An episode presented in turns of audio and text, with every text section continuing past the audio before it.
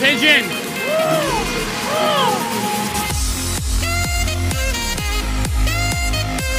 Make Maddie proud. Make Daddy proud. Go dye your hair.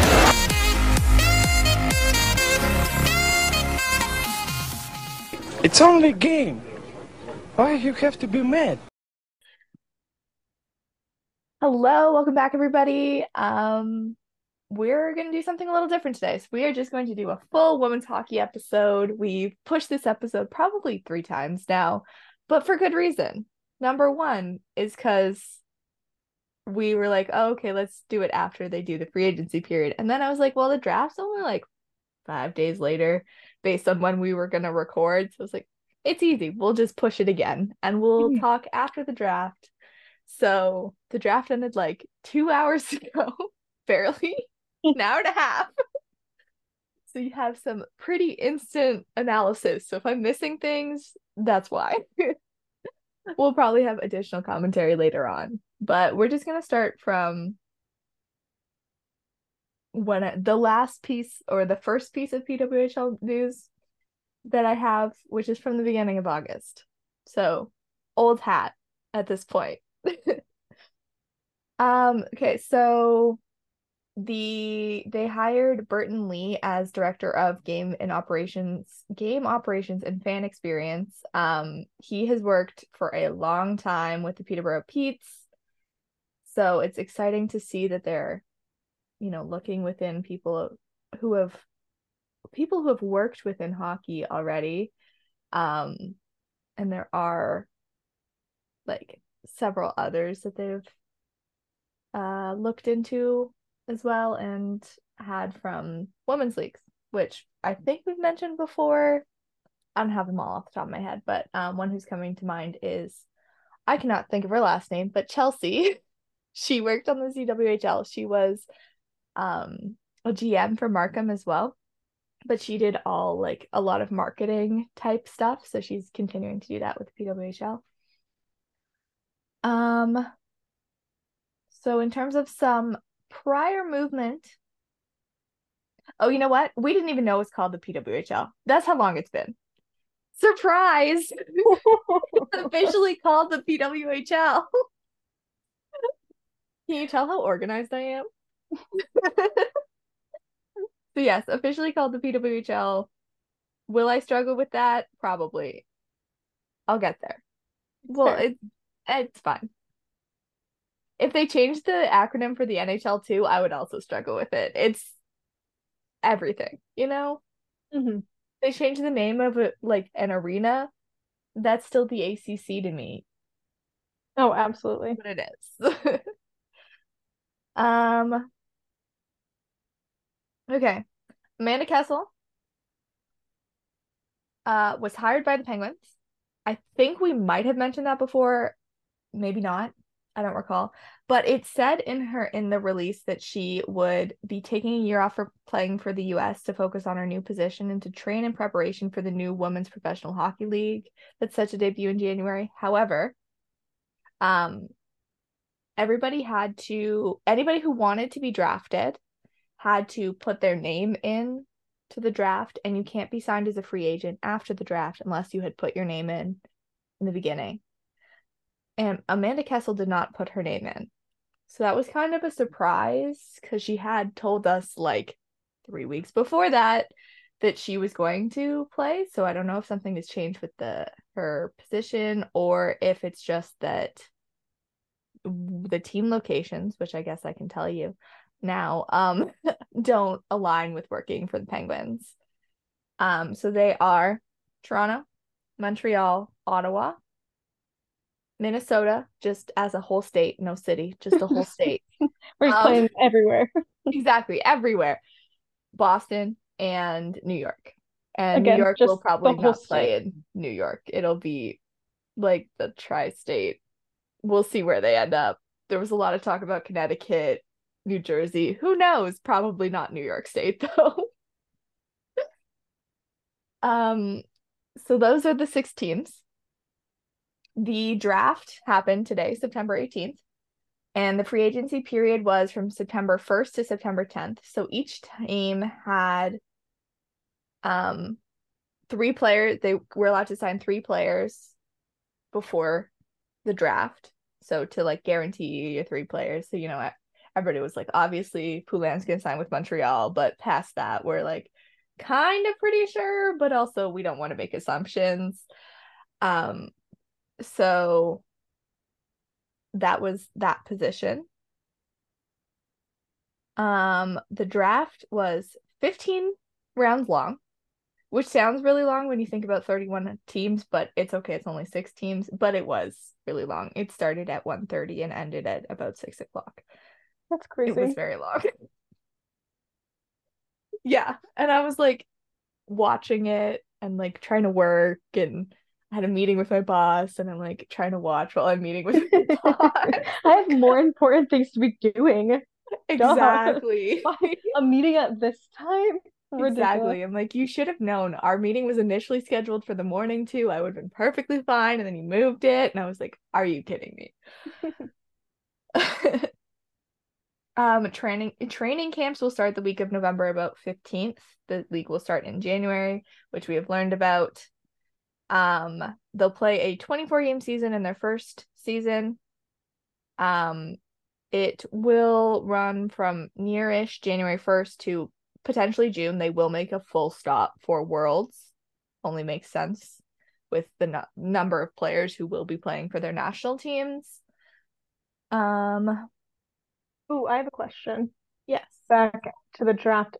How did they decide like the draft order? Like did they, they just put allegedly everyone... did a lottery, but they didn't televise it and I find it a little suspicious that one Minnesota got number 1 and two Montreal got 6 because obviously Montreal getting 6 you go well Montreal already has the best player in the world. You know already that they're going to sign Marie-Philip Poulin. There's mm-hmm. such like the most minuscule chance that she'd sign anywhere else so to me, it was a little bit rigged. And then for Minnesota, the ex- expectation was that Taylor Heise, who is from Minnesota and played, I think it was University of Minnesota. I could be wrong. She played for a university in Minnesota.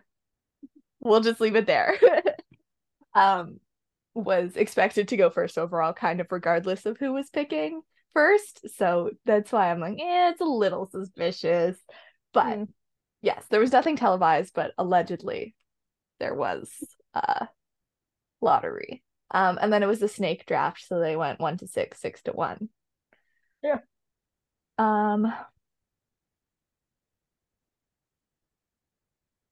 Uh. Okay, so all we know about where they're playing right now is nobody technically has a home base. We're expecting that a lot of their games will be played in OHL size rinks, but there will there will be some in AHL size rinks. So for instance, like when Montreal comes to town, it's possible that the Toronto team could play at the Coca-Cola Coliseum where the Marlies play.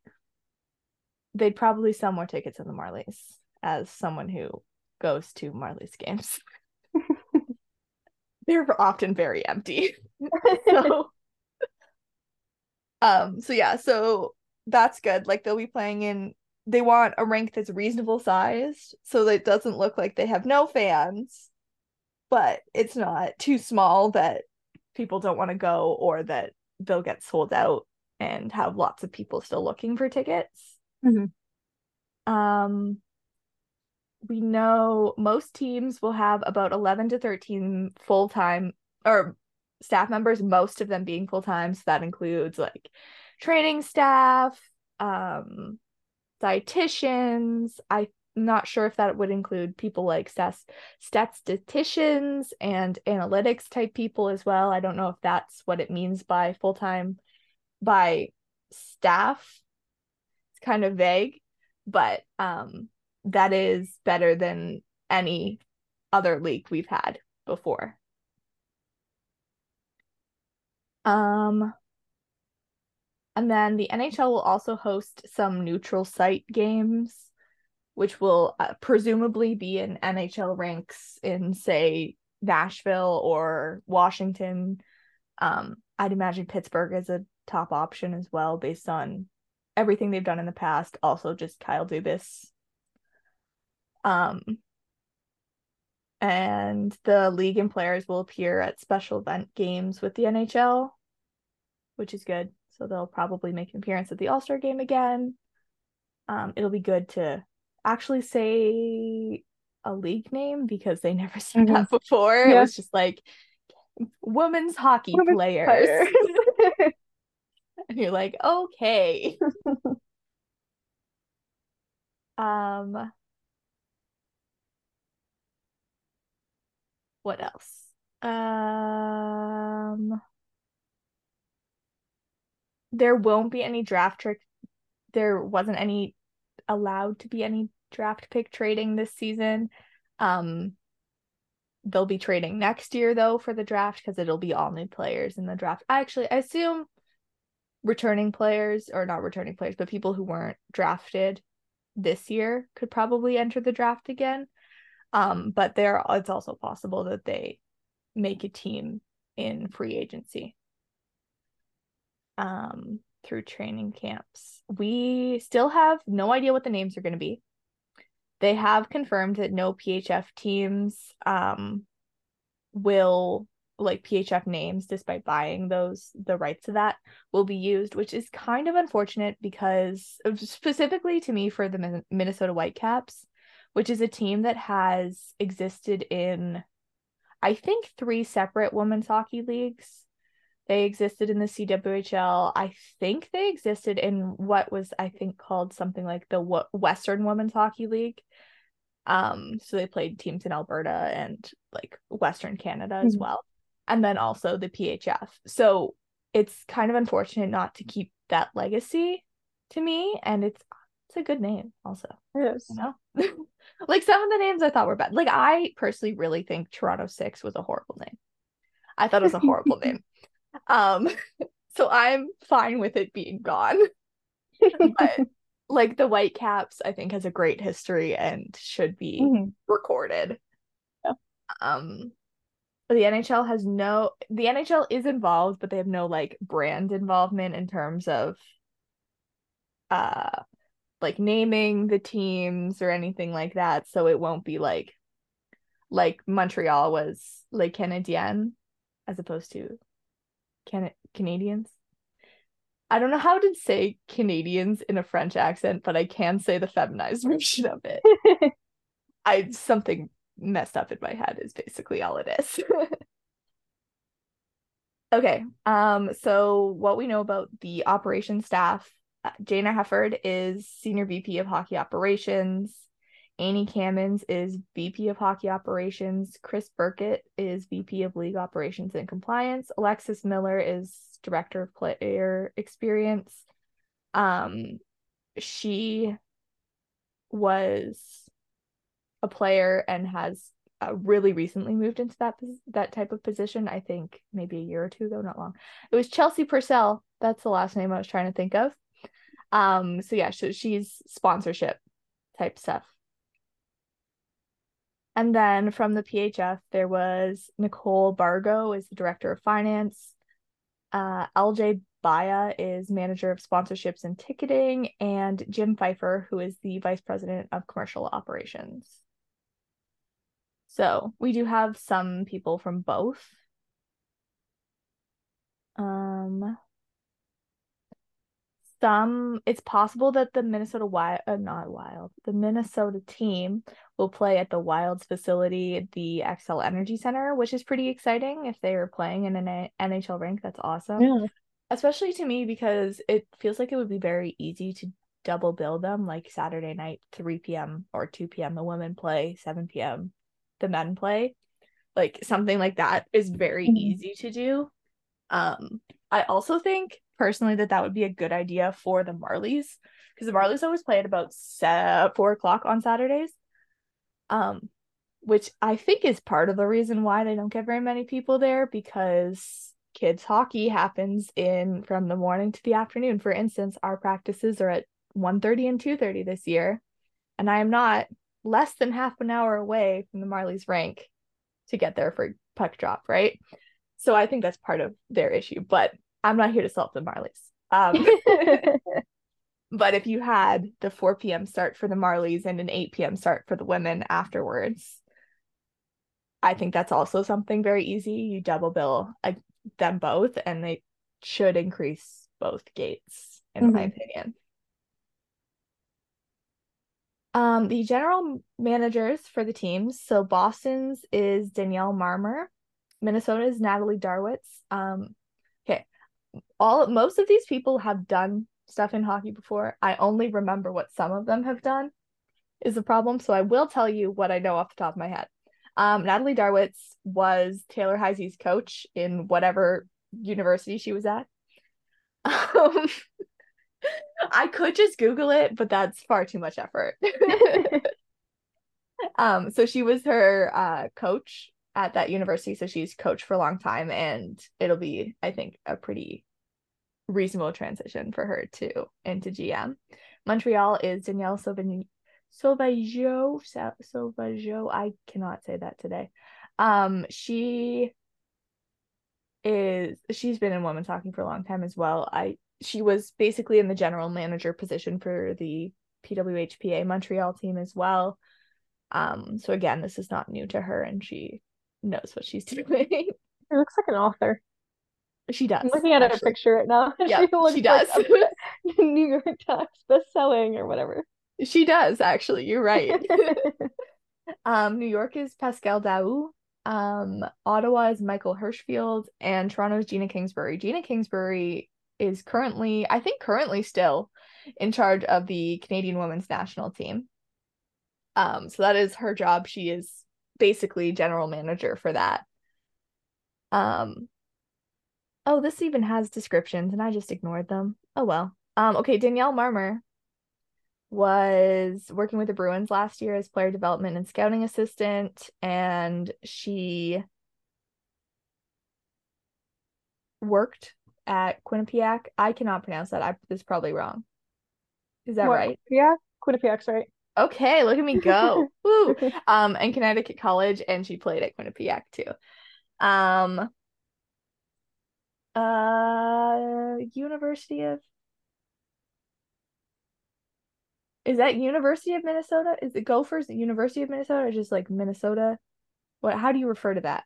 Uh, Gophers is I want to say university. Let me do a quick udal, a, a quick udal, a quick uh, Minnesota Gophers. Or is it Minnesota State? This has always confused me. See, this is why. See, this is why I don't try because we're not that confusing. We just have different names for things. And it's the University of Minnesota. Okay, there you go. So Taylor Heise plays at the University of Minnesota, and Ali Darwitz um was is was coach of the Gophers for the past two years. Um, and she's played at NCAA's. She's played for the U.S. national team. She's very experienced. Hmm, done it all. Exactly. Um, okay, so Pascal Daoust was the general manager of I don't know what team that is. Uh QMJHL team that I cannot its bio does not tell me that it's something I've heard of. So one in Quebec, I take it. That's all I got. it's not one of the Q that I know, but I mostly know the Nova Scotia ones. So that's not it's a French problem. It's fine. It's different. um, he also was an assistant coach at the University of Montreal for the women's team. Uh, Michael Hirshfeld it has been an executive at the NHL Coaches Association. Um, and he was also apparently a lawyer at one point, but this is his first time in women's hockey. Hmm. Yeah. That is the rundown of your GMs. Um Oh, the other thing about Danielle Sauvignon is that um she created Center 21.02, which is where which is the first and only recognized high performance hockey center for women athletes in Canada. Um so the PWHA PWHPA team um last year practiced out of there and I think they played some of their games there and the PHF team also practiced there last year, the Force. Um so that's again really good to see. Um but so they'll be using that facility again and it will give Team Montreal a bit of an advantage because they'll have a personalized training environment unique yeah. to literally only them. Um, okay, so the draft order was Minnesota, Toronto, Boston, New York, Ottawa, and then Montreal. And then they reversed it. So there was um okay. We'll get to the draft after. I forgot that there was other things that happened first. um so Ottawa will likely be sharing a rink and facilities with the Ottawa 67s, the OHL team. And the great thing about that is that it they play at I believe it's TD Place, which is actually reasonably accessible from the downtown part of Ottawa, unlike the Canadian Tire Center. Love that for them. Exactly. Like it's wonderful because I was I was asking my my brother lives in Ottawa and I was asking him I was like this is it's like not far, right? And he was like it's not close, but it's not far. And I was like compared to the Canadian Tire Center, this is like so close.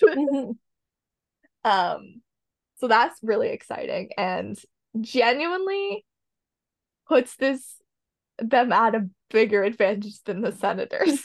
like You're just gonna be like, listen, I can see other hockey. I don't need to watch the Senators. exactly. That's for my TV. If I want live hockey, this is what I'll go to. Exactly. And I hope that's a lot of people's thought processes. And they're mm-hmm. not, well, like my brother lives very close to the University of Ottawa. It's not, I would think it's like a 20 minute bus ride, which is really nothing. In most cities, it took me 20 minutes to bus basically anywhere when I was in university. So, like, to me, that's nothing. um, so hopefully they'll get university students out to watch as well, which would be exciting. Um, we have also heard that there were over well over 60 candidates for the position of general manager. They had kind of like put it out into the wild, you submit your resume kind of thing. Um, which is almost insane. But it also makes a lot of sense when we think about all the former players who are working in the game and coaching at universities or coaching like high level junior women's teams, etc. And let alone like working in GM positions at these universities and stuff like that. So it makes a lot of sense and it's Mm. a lot. Um, so the GMs will lead each organization, but will have both league and local support for things like marketing and like any hiring assistance they need. The GMs also hire their own coaches, which we will get to in a bit. Um, okay. So, our first signing ever in the PWHL was Emily Clark. So she signed in Ottawa, which is very exciting. Um, they also signed Brianne Jenner and Emerance Maschmeyer, so three Canadian national team members. Um, I don't know how, but somehow Brianne Jenner is still like low key underrated as a player, which is insane considering how good a player she is and how many Mhm. points she puts up on the national team but she is still like low key underrated because people never talk about her uh, as being like the level of player she is. But she's a Mhm. great.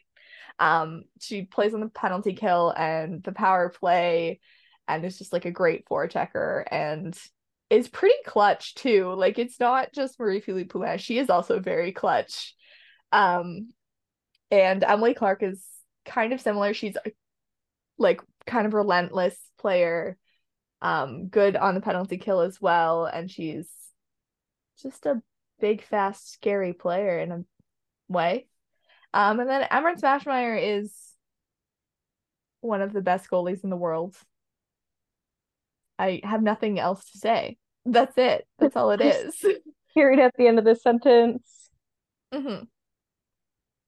Um, okay, so they all signed three-year deals, and they have said that they will not disclose, they being the PWHPA, the Players Association por- portion, have said that they will not be disclosing salaries publicly. I think it might just be at this point in time. They might do it afterwards, but there is an internal portal so that when newer like players drafted today are negotiating their salaries, they can see, oh, Brianne Jenner was paid this much. I'm as good as Brianne Jenner, or I'm kind of in between Brianne Jenner and another player. So like Mhm. they do have the access to these resources, which is That's good. frankly more important than us knowing. Mhm. But it is fun for us to know. I want to Yeah. play with a salary cap. There, well, not that there's a cap, but I want to play with it. You know, like. Yeah. um.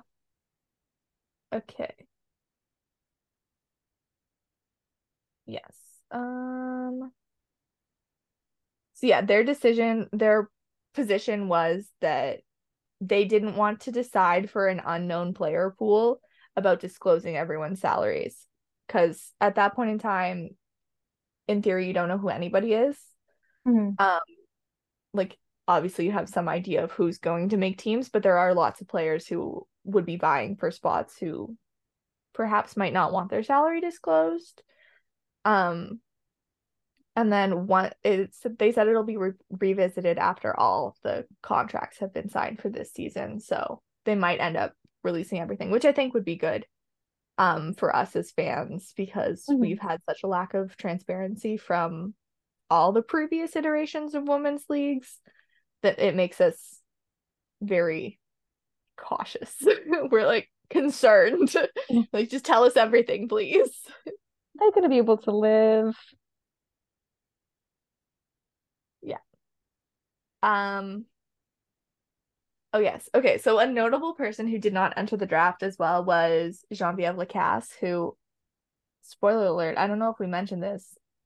Her and Emerance Maschmeyer got married this summer. Like, I'm sorry, this would have been the ultimate goaltending duo. Like, like they were already goalie partners, but just like married and goalie partners. That's just a next level. Magic. Absolutely next level. Also, pure chaos household, I'm sure of it. Absolutely. They're both goalies. but Emily Clark did say that for a goalie, Emerance Maschmeyer is pretty she's pretty normal. but but there was that for a goalie qualifier. yeah, this there was a disclaimer. yeah. Um, so like not fully normal, just pretty normal you put it against put her against others.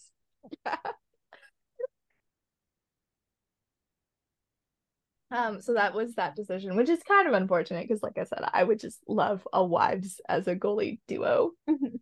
vibe. Um, Reagan Carney, Carey Kearney, um, who was the PHF commissioner, is also still involved with the PWHL. She holds the title of special advisor to the board of directors. Do I know what any of these words mean? No, but I don't know. they're involved somehow. um, okay, so the three signees in Toronto were Sarah Nurse, Blayre Turnbull, and Renata Fast. I feel like I again need very little introduction for these three players. Like, do I need to explain who they are? No. Are they fantastic? Yes. Am I very happy about all three of them? Also, yes. um, and again, all three-year deals as well. Um, to me, that was like the most obvious in a way. Okay, I won't actually, okay. So, oh my goodness, not already. Oh God. Um, so the to me the biggest surprise was actually one Ottawa not signing Jamie Lee Rattray, who is from near Ottawa and fits exactly the description of player the GM was saying he'd like. And then they're like, no, we're gonna sign. And not that I wouldn't sign Brianne Jenner or Emily Clark, but like it just didn't make sense to me. Um, and also Brianne Jenner not being near Toronto because she's lived near Toronto and like coached around here as well and had camps around here too. Um, so that was a little bit of a surprise for me. Um, and we heard also that Sarah Nurse had offers two other offers for more money, but chose Toronto. And Renata Fast said she had four other offers, some for more money, um, but chose Toronto.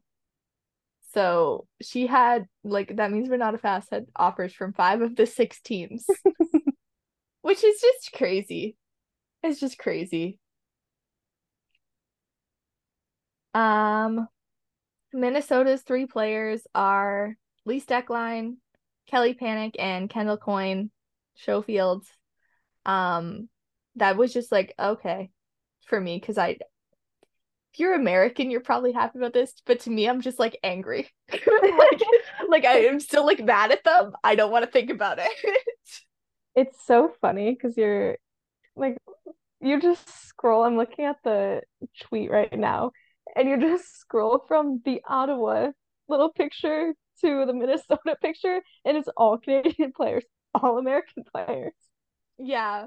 We're like, okay, who's gonna go off the books here? Not pick someone from their team, from their country. Um. Okay, and then Boston was Hilary Knight, also very obvious. Aerin Frankel, also obvious, and Megan Keller, obvious. And again, I'm just like, yep, that sounds about right. Mhm. That's all I have to say about those three. um, okay. Montreal surprised me in one way, but we'll get to that in a second. Obviously, Marie Philip Poulin. Who else? Genuinely, who else? um, and Renee Desbiens, who again, one of the best goalies in the world. And then Laura Stacey was the surprise to me because I feel like there's a lot of people who are higher talent level than her, but her work ethic is just insane. Again, her very similar to Brianne, um, not Brianne Jenner, uh, Blayre Turnbull and Emily Clark kills penalties, just a relentless forechecker. If you like, and again, she's like six feet tall. It's a little scary. When her and Emily Clark on the, are on the ice together, I'm just like, yes, this is like the mean line. They're not mean, but like, if I was saw them coming at me, I'd be like, okay, stay away from me. They make her look so little in this graphic. they do. Um, but I well, as we know, maybe we know, if you've been listening to me talk before, Marie Philip Poulin and Laura Stacey are engaged. Um, so I was surprised that they didn't have just opt for the compassionate waiver form, which um was something that you can complete and say, I need I have a reason to be in this specific market. Can I please only be drafted to this specific market? Um, so I was kind of surprised I didn't use that, but no complaints. and I don't like wanting to like a Montreal team, but you know, you can't not like Philip Poulin. So, and Laura Stacey is genuinely one of my favorite players. So, it is what it is. Um, okay, so over 300 people declared for the draft. They went through and made sure people were eligible in terms of um like player like level played, I think. So for instance, had I put into the draft, they would have been like, no way in hell, Megan. like like which fair. That's fair. Nobody should be even thinking about drafting me. um so yeah, so they did a little bit of due diligence and made sure that there was reasonable level of skill there and it wasn't, you know, people like me putting in because I could. Mhm. Um, because I could have, but I think it would be really, really funny actually. Like, who? Who? Can we get some film on this person? Yeah, exactly. You don't have anyway. Just whatever someone's boyfriend has taped of our women's league. like, that's it. Um, okay, and then in New York's three players were Abby Roque, Alex Carpenter, and Micah Zandee-Hart. So we finally have a non-Canadian or a non-American signed with an American team in Micah Zandee-Hart, who is she's a defenseman. She's like pretty offensive, but also very solid defensively. And Abby Roque and Alex Carpenter again need very little introduction. Um, they brought 50 players to the draft 24 former PWHPA members, 26 combined NCAA international and former PHF players. to be physically there at the draft. Um it was kind I we're unclear how this one how it was these people were selected and two um whether anyone we I'm like I'm not sure because we don't know who was invited. We don't know if everyone who was there got drafted. And like one of the last people to get drafted was there, which was a little bit scary when you get to the bottom of the list. Um but I don't know. I think part of it was also just like logistically they were like, okay, we'll bring in the top players from like Canada and the US or whatever and a couple others, but we don't want to pay for people who are like have Mhm. to come from further away and are like less likely, a little less likely to go kind of early um in the draft. Um okay. One of the people, there have been a couple of people who signed in Europe basically like for the time being I'm in Europe, but I've entered the draft and if I get picked or if I make a free agent, make a camp as a free agent, I'm going. Like so one of these people is Fanni Gasparics who um is from the Hungarian national team. She was their captain. Uh she signed in the SDHL and entered in the draft. She uh, would spoiler alert was not picked today. Um so she what it means I guess I should tell you what it means. If you weren't picked today, um, you have the opportunity to be invited to a free agent camp. They have, after today, they have a total of 18 players. They need to have 21. So that would be three more spots. And then they need to have 28, minimum 28 people at camp. So basically, just about everyone will have, uh, sorry, I shouldn't say just about everyone. There'll be about 100 people without which is not when you look at the list it's not too bad because most of these lower tier players like there were people from D3 schools like my mom's friend's daughter who went to a D3 school put in but like to me it's very obvious that she's not going to make a team um the victory press had a really good ranking by um tier of every of every single person who um entered the draft. They released all of the names of every single person who entered the draft. Um, which I think is really helpful. There was a 16 year old who entered the draft. I don't believe she was picked, but again, why not?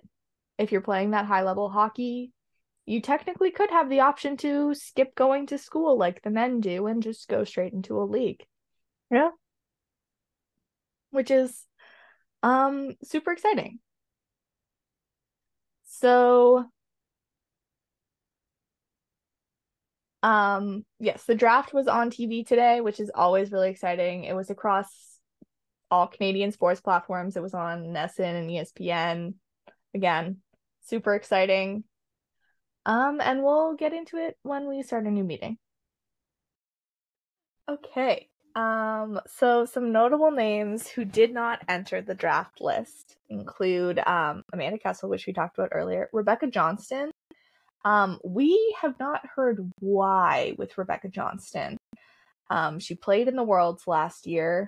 That was only like five months ago, six months ago now. Um, not clear on why, and nobody's really heard anything. So to me, perhaps she's thinking about retiring. She's getting older, but she's not like bad. So I, I, I don't know, but it depends on family situation and all that as well.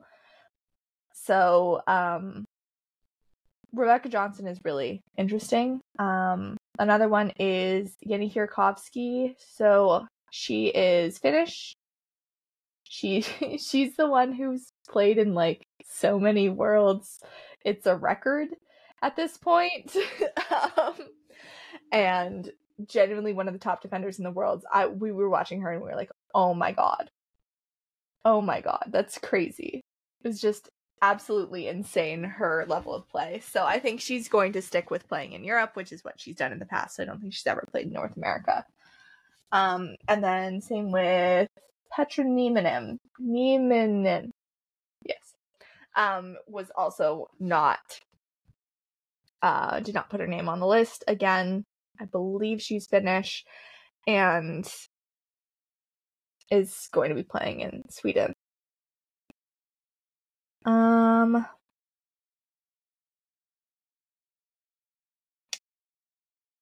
what else? Uh, oops. Yeah, so the youngest player who declared for the draft is Lily the Goat. Um, she's 16 year old, 16 years old, which is kind of crazy. That is, Um, I saw that date of birth and it was like a jump scare. literally, literally. um, so yeah, lo- lots of good players, mostly NCAA, obviously former PWHPA and PHF players. There's a couple of international players, which is really exciting. Hmm, Someone from Japan. Yes, there's a couple from Japan. Um, two there's two sisters and a goalie as well, I think. Oh, it's so fun. Yeah.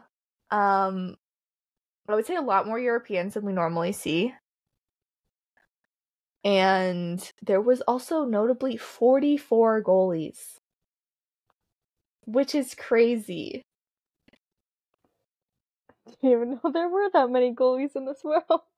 Exactly. You're like 44. That's so many. And I already told you, like, Lacasse isn't playing. like, that's another top one in the pretty close to top in the world who isn't there. Um, they represent 17 different countries, which is crazy. There's um people from Sweden, Japan, obviously Canada, the US, Finland, Hungary, um, France. I believe there was an Austrian and the Czech Republic as well. Those are that's just off the top of my head. That was like nine ish. I'm sure there were others. But again, like that's really cool to see because we have not seen that in women's hockey is this wide level of women's of international. Is TW in Taiwan? It might be, yeah. It is. Yeah. Crazy, right? Like um so yeah, like a lot of players and a lot a lot a lot of goalies, which is crazy. Um so yeah, there's just so many good players around. You're just like, "Oh my god." Um okay.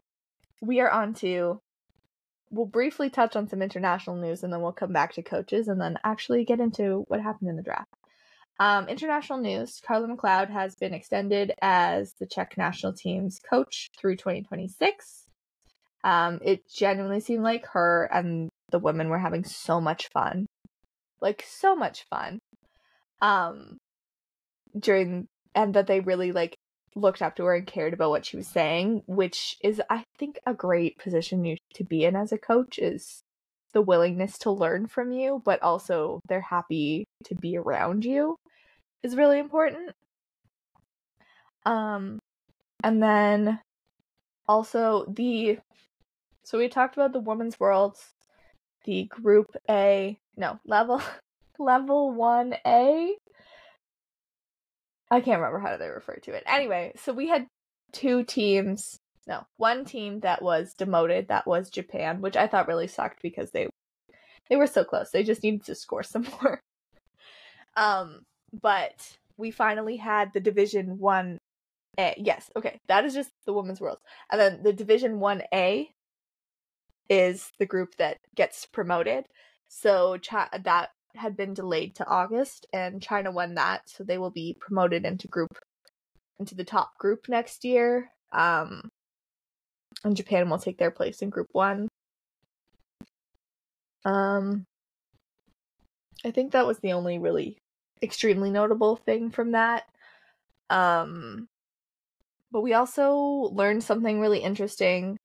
Laura Fortino, who is a former Canadian national team player, she has not been on the team in probably 3 or so years, maybe a little longer. She's also she also played for the Markham Thunder in the CWHL. um, has announced that she's going to play professionally in Italy and join their national team ahead of the 2026 Olympics, which is Torino. So Italy will be the host country. I think part of that is to um, try and improve that team and see if they can play as the host country as well, like China did. Um, and really exciting for her. She is obviously has Italian heritage. That's how she's able to. Her grandparents played or came from Italy. So, wishing her the best. Going to miss her in North America, but I think she'll be a great leader over mm-hmm. there. Um, okay. Head coaches for the PWHL. Courtney Kessel, who is not actually a Kessel, but is a Kessel by marriage, um, will be the head coach of Boston. Charlie Burggraf is the head coach of Minnesota.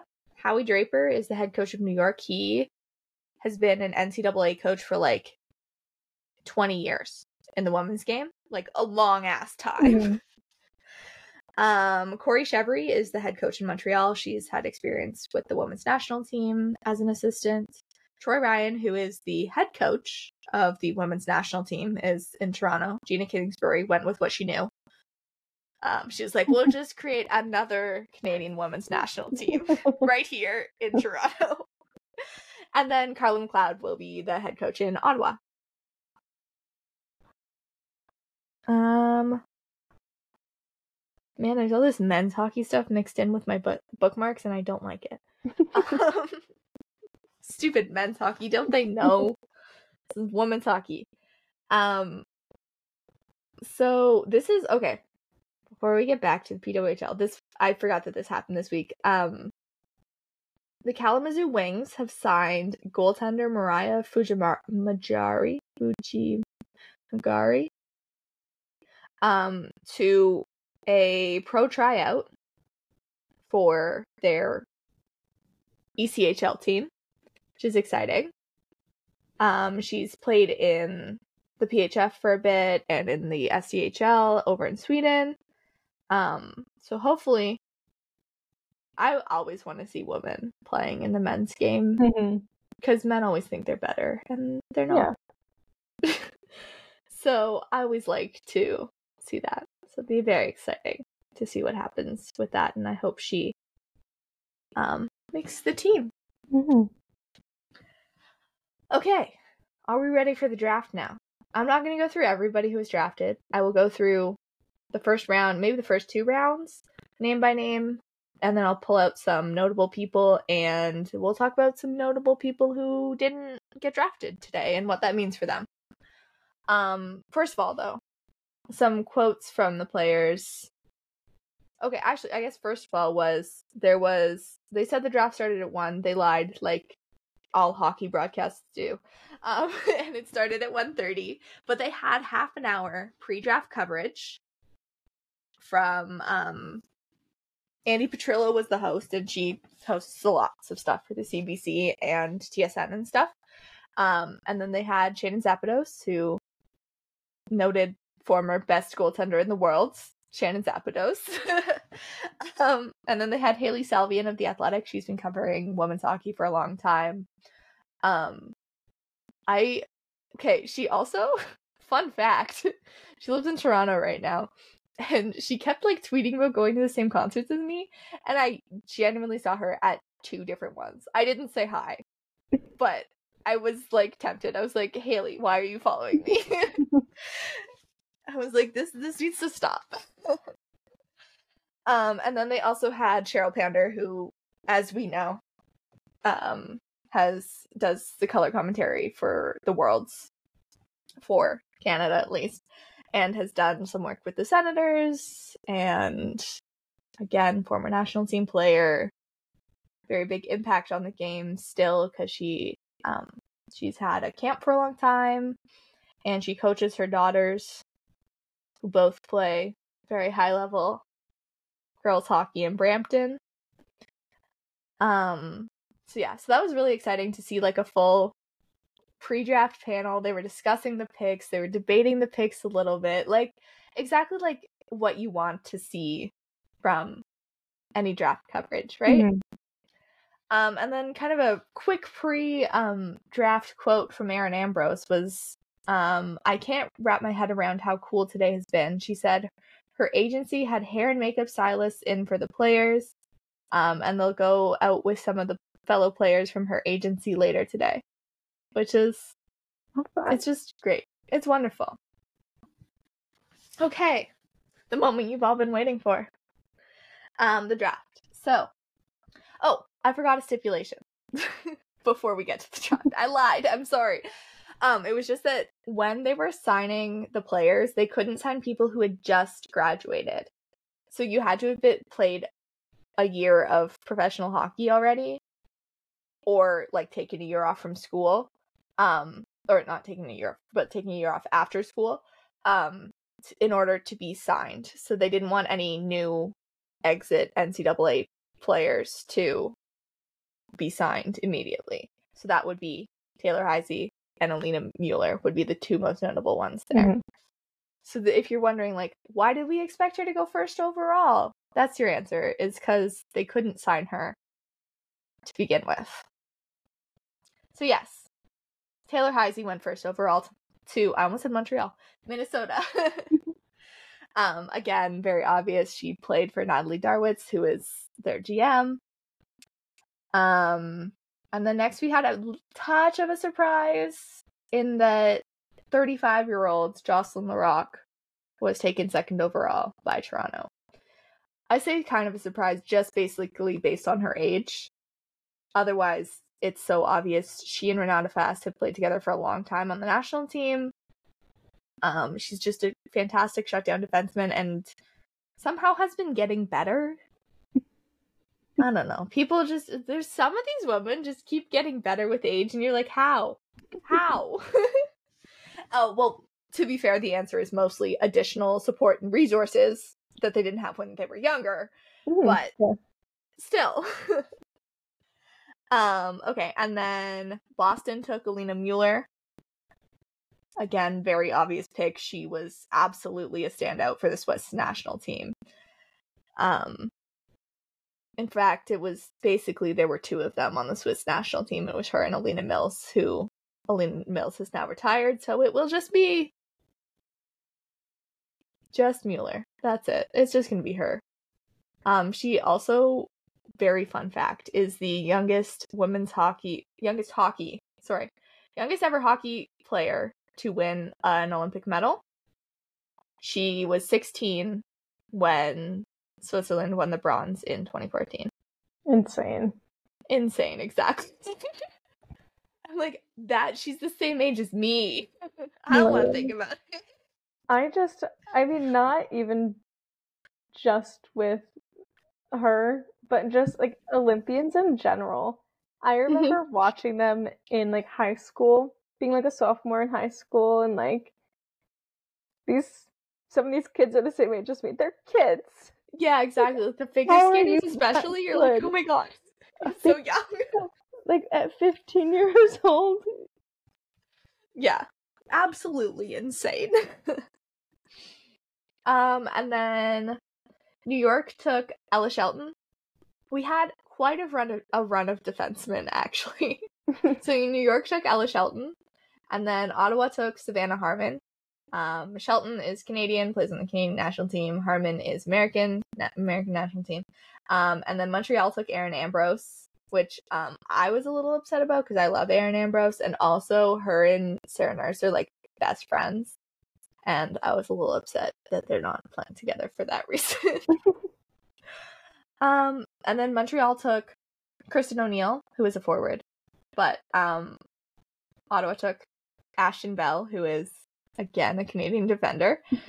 um, and then New York took Jaime Bourbonnais, another Canadian defender. And Boston took Sophie Jacks, who just recently graduated. I think also just graduated last year, and another defender. Um, sorry, not Jacks, Jakes. It just it's Q U E S, and my logic says that's Jacks, but it's not. It's Jakes. Interesting. Um, and then Toronto took Emma Maltese. We need to talk about Emma Maltese's outfit. She what literally looked like a Barbie. It was so Is cute. she the one that's wearing like the, The pink, pink- yeah, yeah. Love that for her. She's wearing like a pink um jacket and skirt, and she has these like giant, they're very large pink heels. Um, and she just looked like a, a Barbie. It was amazing. I loved it. I love her.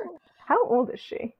Uh, probably 23, 24, 24, 25. I was gonna say, like, she has such a baby face. She does, yes. Um, and then Minnesota took Nicole Hensley, who was our first goalie off the board. Um, and it felt like after that they were like, oh, like Toronto like panicked. They're like, okay, well, well, I guess we we better get a goalie too. Um, because with their next pick, they picked Kristen Campbell, who is another Canadian national team goalie. Um, because that's all we care about is Canadian national team goalies, apparently, and defensemen. um, so yeah, some other notable things to me were Jamie Lee Rattray, who I said, um, from outside of Ottawa would have been great if she played in Ottawa. Boston just grabbed her up and was like, ours actually. um, which I love that for her.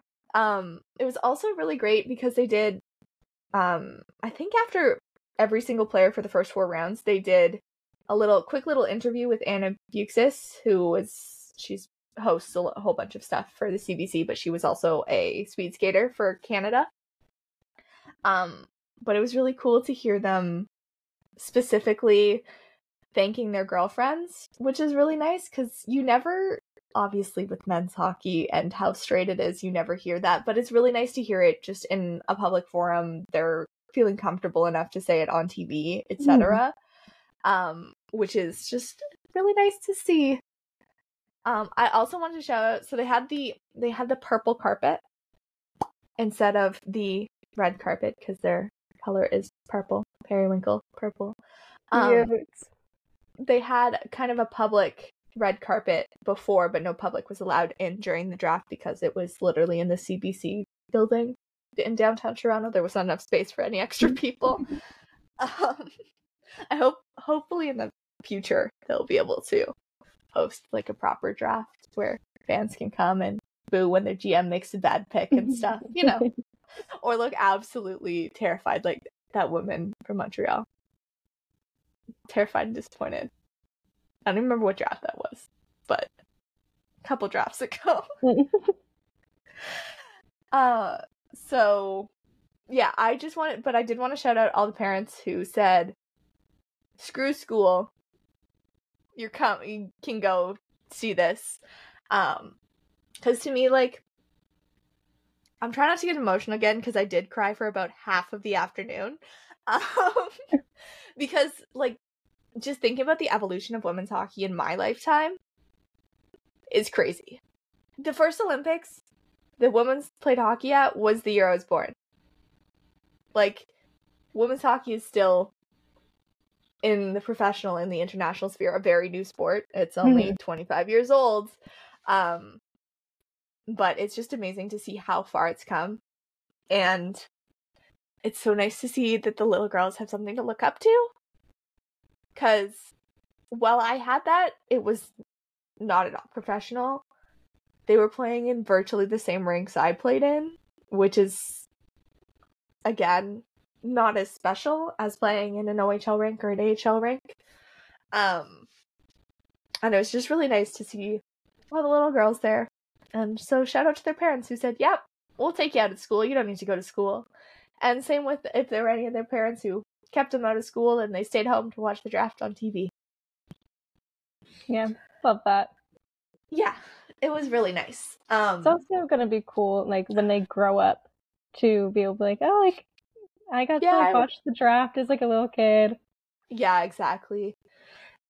Yeah, it's it's absolutely amazing.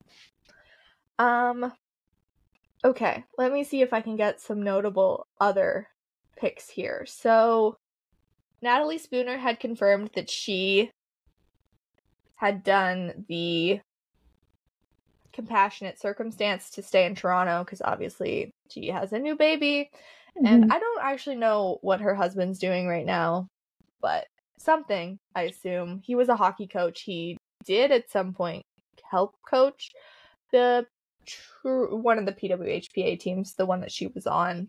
Um so I assume I assume he's doing something. I don't know what Adam's up to. It's not my job to know. Guys being dudes. Uh, exactly. If he's not working in the women's hockey sphere, I don't know. I don't care. um, it was also really cool to see they had um a lot of older women's hockey players there. Um, obviously, you can't go to any women's hockey event without them have trying to have uh, Cassie Campbell Pascall. Of course, she was there. She had her daughter with her. They announced one of the picks, um, Vicky Sunohara and Lori Dupuis. Um, there was obviously Jayna Hefford. uh, Billie Jean King was there and made a very nice speech. Um, and she said that um, Kendall Coyne just kind of called her up out of the blue when the CWHL had fo- folded and said, kind of, where do we start? And Billie Jean King has been a really great ally and supporter along those lines because obviously, as you might expect, she knows very little about hockey, being from California. And she was she was like, "Well, I'm from California. My wife's from South Africa. We both like barely even know what ice is." Like but because they reached out and asked for help, she went, "Well, duh, obviously, of course I'll help." mhm.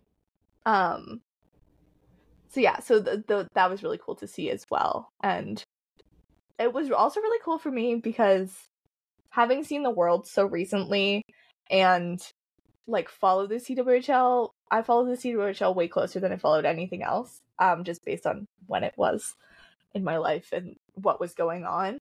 Um but be, to be able to see like some of the former players there um in other roles was really cool. Like for instance, like Chelsea Purcell, I had met actually right before the CWHL folded.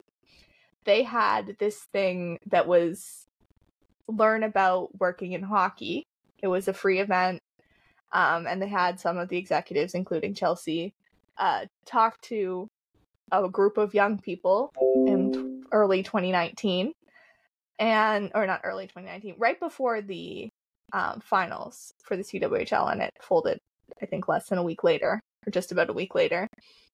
Um, so I like I'd met her before, and it was really cool to see her and see other people who like we you're aware of from being involved with and like watching the sport, which is really cool. Okay, back to the draft. Um, uh, where was I? Where was I? Jesse Compher, best Compher. Toronto. Woo, love her. Um, uh, New York really likes the Canadians. They also took Jill Saulnier and there was someone else, Elizabeth Giguère, Giguère, Giguère, um, and Chloe Aurard. Like they were just like, and Jesse Eldridge. They were like, I'll, "We'll take all the Canadians, please." I'm like, okay, I guess me. fine. um so yeah, so to me those were some notable people um because Carla MacLeod coaches the Czech national team, she's very familiar with some of the Czech players and I think they drafted 3, which is frankly a lot. um but I I think it's so fun. She just and she had a grin every time she got up there to say their names. she was just like, "Yep, you know." I know what I'm doing, and you might catch it on. exactly. Um I also loved that Toronto took Melissa Chanel channel channel sorry i don't know why i said chanel it's very clearly channel and i knew that um she and sarah nurse are also or used to i don't know if they're still very close but they used to be very close i believe they went to school together and they were playing on toronto together for the CWHL. So that's nice to see too. Um, Montreal took another Poulin because you can't have too many hyphenated Poulins. Um, it was, I believe her name is Maude or something like that. Poulin Labelle. Because who doesn't need more than one hyphenated Poulin in their life? um, we also had everybody's favorite discourse, which is some Montreal newspaper complaining about ha- them having uh, an English speaking coach. Everybody's favorite discourse. So she did get up there and struggle through some French. I'm sorry, Kori Cheverie, you was not very good. it was not very good, but you tried. And I'm not very good at French. I'm passable most of the time. but she tried. And that's what matters to me that's what matters like who gives a shit your captain is french i'm assuming do you do i need to make assumptions here? Like Not really. exactly. You picked several french players. Your goalie is french. Your gm is french. Like you don't need everybody to be french right? Yeah. like use our brains here. Um we had a couple other finnish players. Oh the another notable one was Chloe Aurard or oh Chloe Aurard.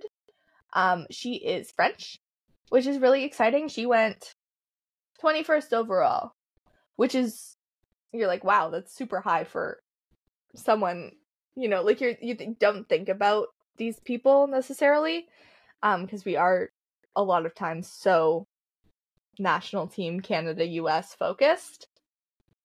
Um another really big thing if you are from if you have been a fan of women's hockey for a long time is that Montreal took oh where'd it go? Where'd it go? I lost it.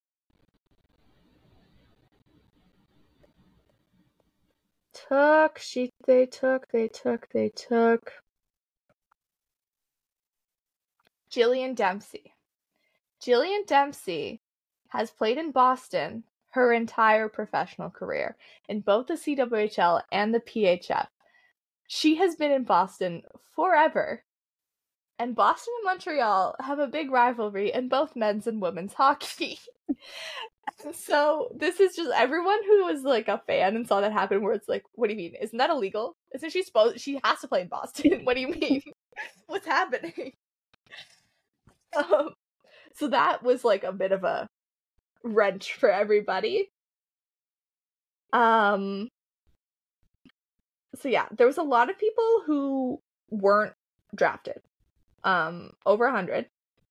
Some notable no notable notable names. Um a lot of them to me were from the PHF, which I think part of it was underrated by certain people. For instance, Hockey Canada tends to do that, so I'm gonna say Toronto probably did a little bit as well. Not that they didn't pick any PHF players because they did, um, but I don't know why Mikyla Grant Mentis was not picked.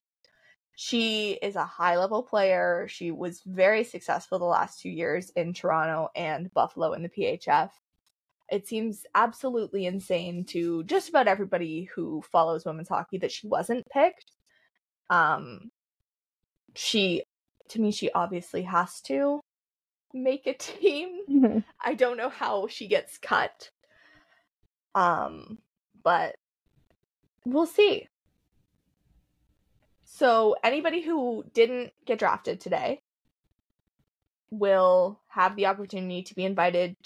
They can either preemptively sign as a free agent i believe or be invited to training camp and sign as a free agent after that um, so some notable names there, like I said, Mikyla Grant Mentis, Madison Packer. I think to me, Madison Packer is perhaps not the highest level of talent there is, but she's a well-known name in the women's hockey world. Um, and would be a good quality, just like extra player to have. You know, like she's not gonna necessarily should be playing every game, but she's a good quality extra player to have. Um, Kaleigh Fratkin, again, another PHF player. Amanda Pelkey. Um, okay, I should also preface this by saying not everybody picked a second goalie. Because part of the reason is because there were one, so many goalies, and two, um, you have such a high level of talent in all of those other goalies that if you Mhm. have one that you're like, yes, this is really good, we feel like we'll probably be able to sign another one. Um, so to me, they'll everybody will get a very high quality second goalie. They just didn't necessarily draft it. So that is my preference to saying Noora Räty is still available. Um, again, uh, like I think we don't really exactly know what her level of play is right now, but like three years ago, she was one of the best goalies in the world. I don't think she's fallen off that much. Yeah. um, Claire Thompson. Claire Thompson, I believe, is at NYU for medical school. So, in theory, she could potentially also balance that as well as playing for the Canadian national team. But it's a lot. So, she may, maybe she's one of the, they have uh, practice players who can play a maximum of 10 games. Maybe she ends up being one of those for New York because obviously she's not going to play for any other team based on where she's going to school. Um, Becca Gilmore, Allie Thunstrom, Nicola Mancia, Patty Marshall. Haley Skarupa is a bit of a surprise for me, as well as Kelly Babstock, but I also really don't like Kelly Babstock, so, you know, whatever. Um, I have so many opinions about the American players. and, like, I can't remember if I have legitimate reason. I do believe Kelly Babstock is a barstooly person, so I might have reasonable hate for this one as opposed to just being American, which is a baseline level of hate I have for most American players. um, and then as well, Ma- Maddie Rooney. So to me, like someone like Maddie Rooney as well as Noora Räty and Amanda Pelkey, I think is also a goalie. Um, these types of players will probably make a team, but it's just not right now. um so yeah, there's um that is like your overview. If you have Ooh, interesting. Okay. Sorry, I just found a new tidbit of information as I scrolled back through um players. So um the teams did not need to select all compassionate waiver players but did have to select certain ones which some players were not happy about. Um so specific players granted compassionate circumstances must take those players in a specified round. So for instance Natalie Spooner went in round I think 4. Um so they must have designated that she had to go by round four, which is interesting. And then other players who received compassionate circumstances were told they would not they would not be drafted and would need to try out to secure a roster spot. Um, this is also okay. To be fair, this is also coming from Ian Kennedy, who I'll preface this by saying I don't know if I've talked shit on the podcast about him, but I have a lot talked a lot of shit in my circles about him because he's pissed me off a lot this year. Because, first of all, relatively new to the hockey space and is already pissy about everything. It, sorry, the women's hockey space. Um, and already thinks he's like high and mighty about everything. Um, so one thing is he posted basically a clickbait article with very old quotes from Hilary Knight about the PHF and also took them out of context and then got mad when the when I say actual women's hockey reporters, I tend to mean the smaller publication women's hockey reporters from the Ice Garden and the Victory Press, and I also Mhm. mean typically Erica Ayala and Hailey Salvian. Like th- when I'm talking about women's hockey reporters, that is who I'm talking about most of the time. Um, when they called him out on this, he doubled down basically. Um, so that's one thing. And then he got mad when he wasn't invited to something or didn't get to ask a question at- something. And I'm like, again, why would they when you just talked shit to about one of their players and like made Mhm. shit up basically about one of their players? Um and then he's posted he and there's someone else who works for the hockey news with him um, covering women's hockey and they posted some just blatant misinformation and instead of correcting it in their article they argued with people and then were like yeah we're wrong but didn't update their article again which again it was like clickbait anger baiting kind of thing. And since then he there's been several things. I've lost track of basically all of them but he seems to think he's high and mighty and like a savior to the women's hockey space and he really isn't. But even literally yesterday um alyssa turner who has covered women's hockey and done the socials for the cwhl and the phf like she has lots of experience in this space.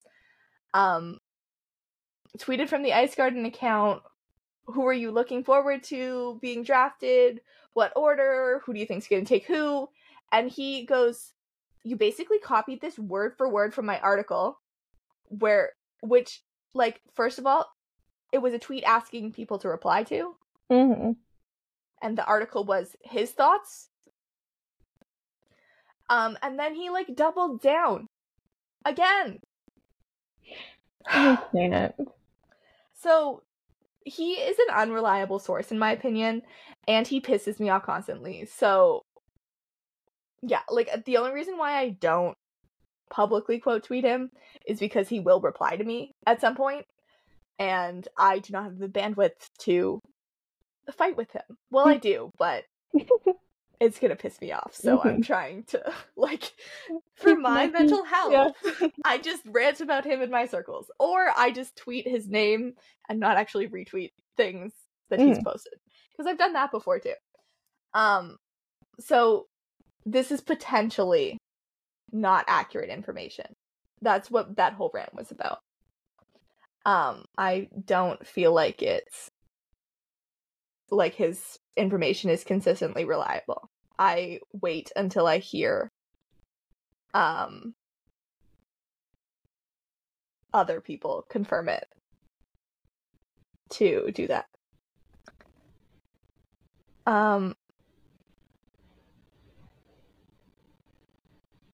hold on sorry i got very distracted by a tiktok um in my feed here.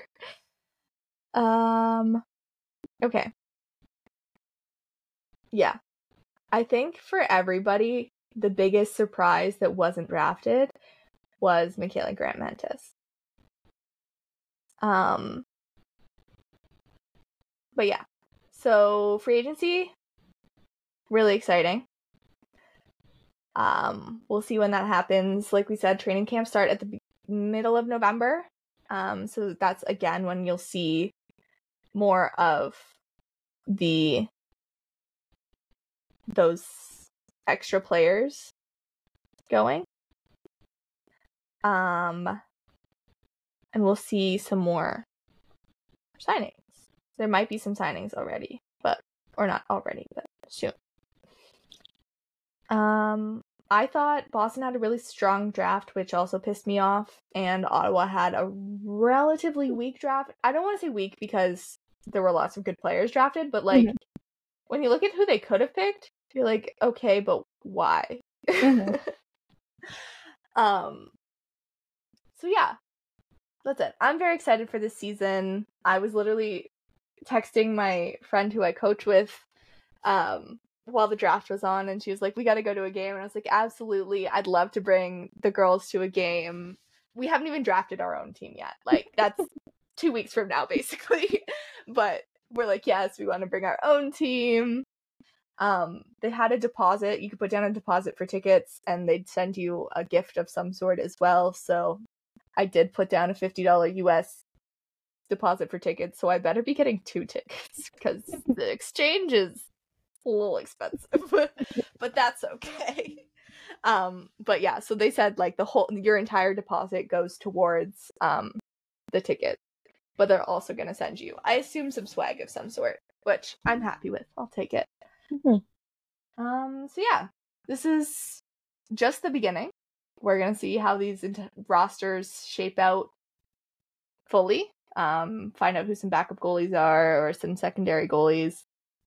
Find out more about the schedule because we don't really know much about anything still. Mm-hmm. they we don't still don't know team names. I was gonna say, I really thought they'd tell us today. I thought they'd go like the Montreal whatever are proud to select, but they didn't. They just vibed. they were like Montreal. Okay, and the other thing was they kept saying every basically every single person, every draft, every pick said inaugural PWHL draft. And inaugural, first of all, is a pretty hard word to say in general. And then the poor French people were really struggling. I felt very bad for them. I was like, I'm so sorry. like they'd start and have to start again because it didn't start quite right. um. So yeah, look out. We'll keep giving you women's hockey updates. We'll probably have some additional analysis in next week's episode when the people who follow women's hockey a little bit closer than I do have some additional analysis, but because they're all tired from watching the draft all day, they don't have space in their brain for thoughts. I don't know why I thought this was a good idea. I have very little space in my own brain for thoughts. Like, it is what it is. um. So yeah, you can follow us on Twitter at For Pod, Instagram at For Podcast, TikTok at For Pod, and Tumblr at For Podcast. Bye. Bye.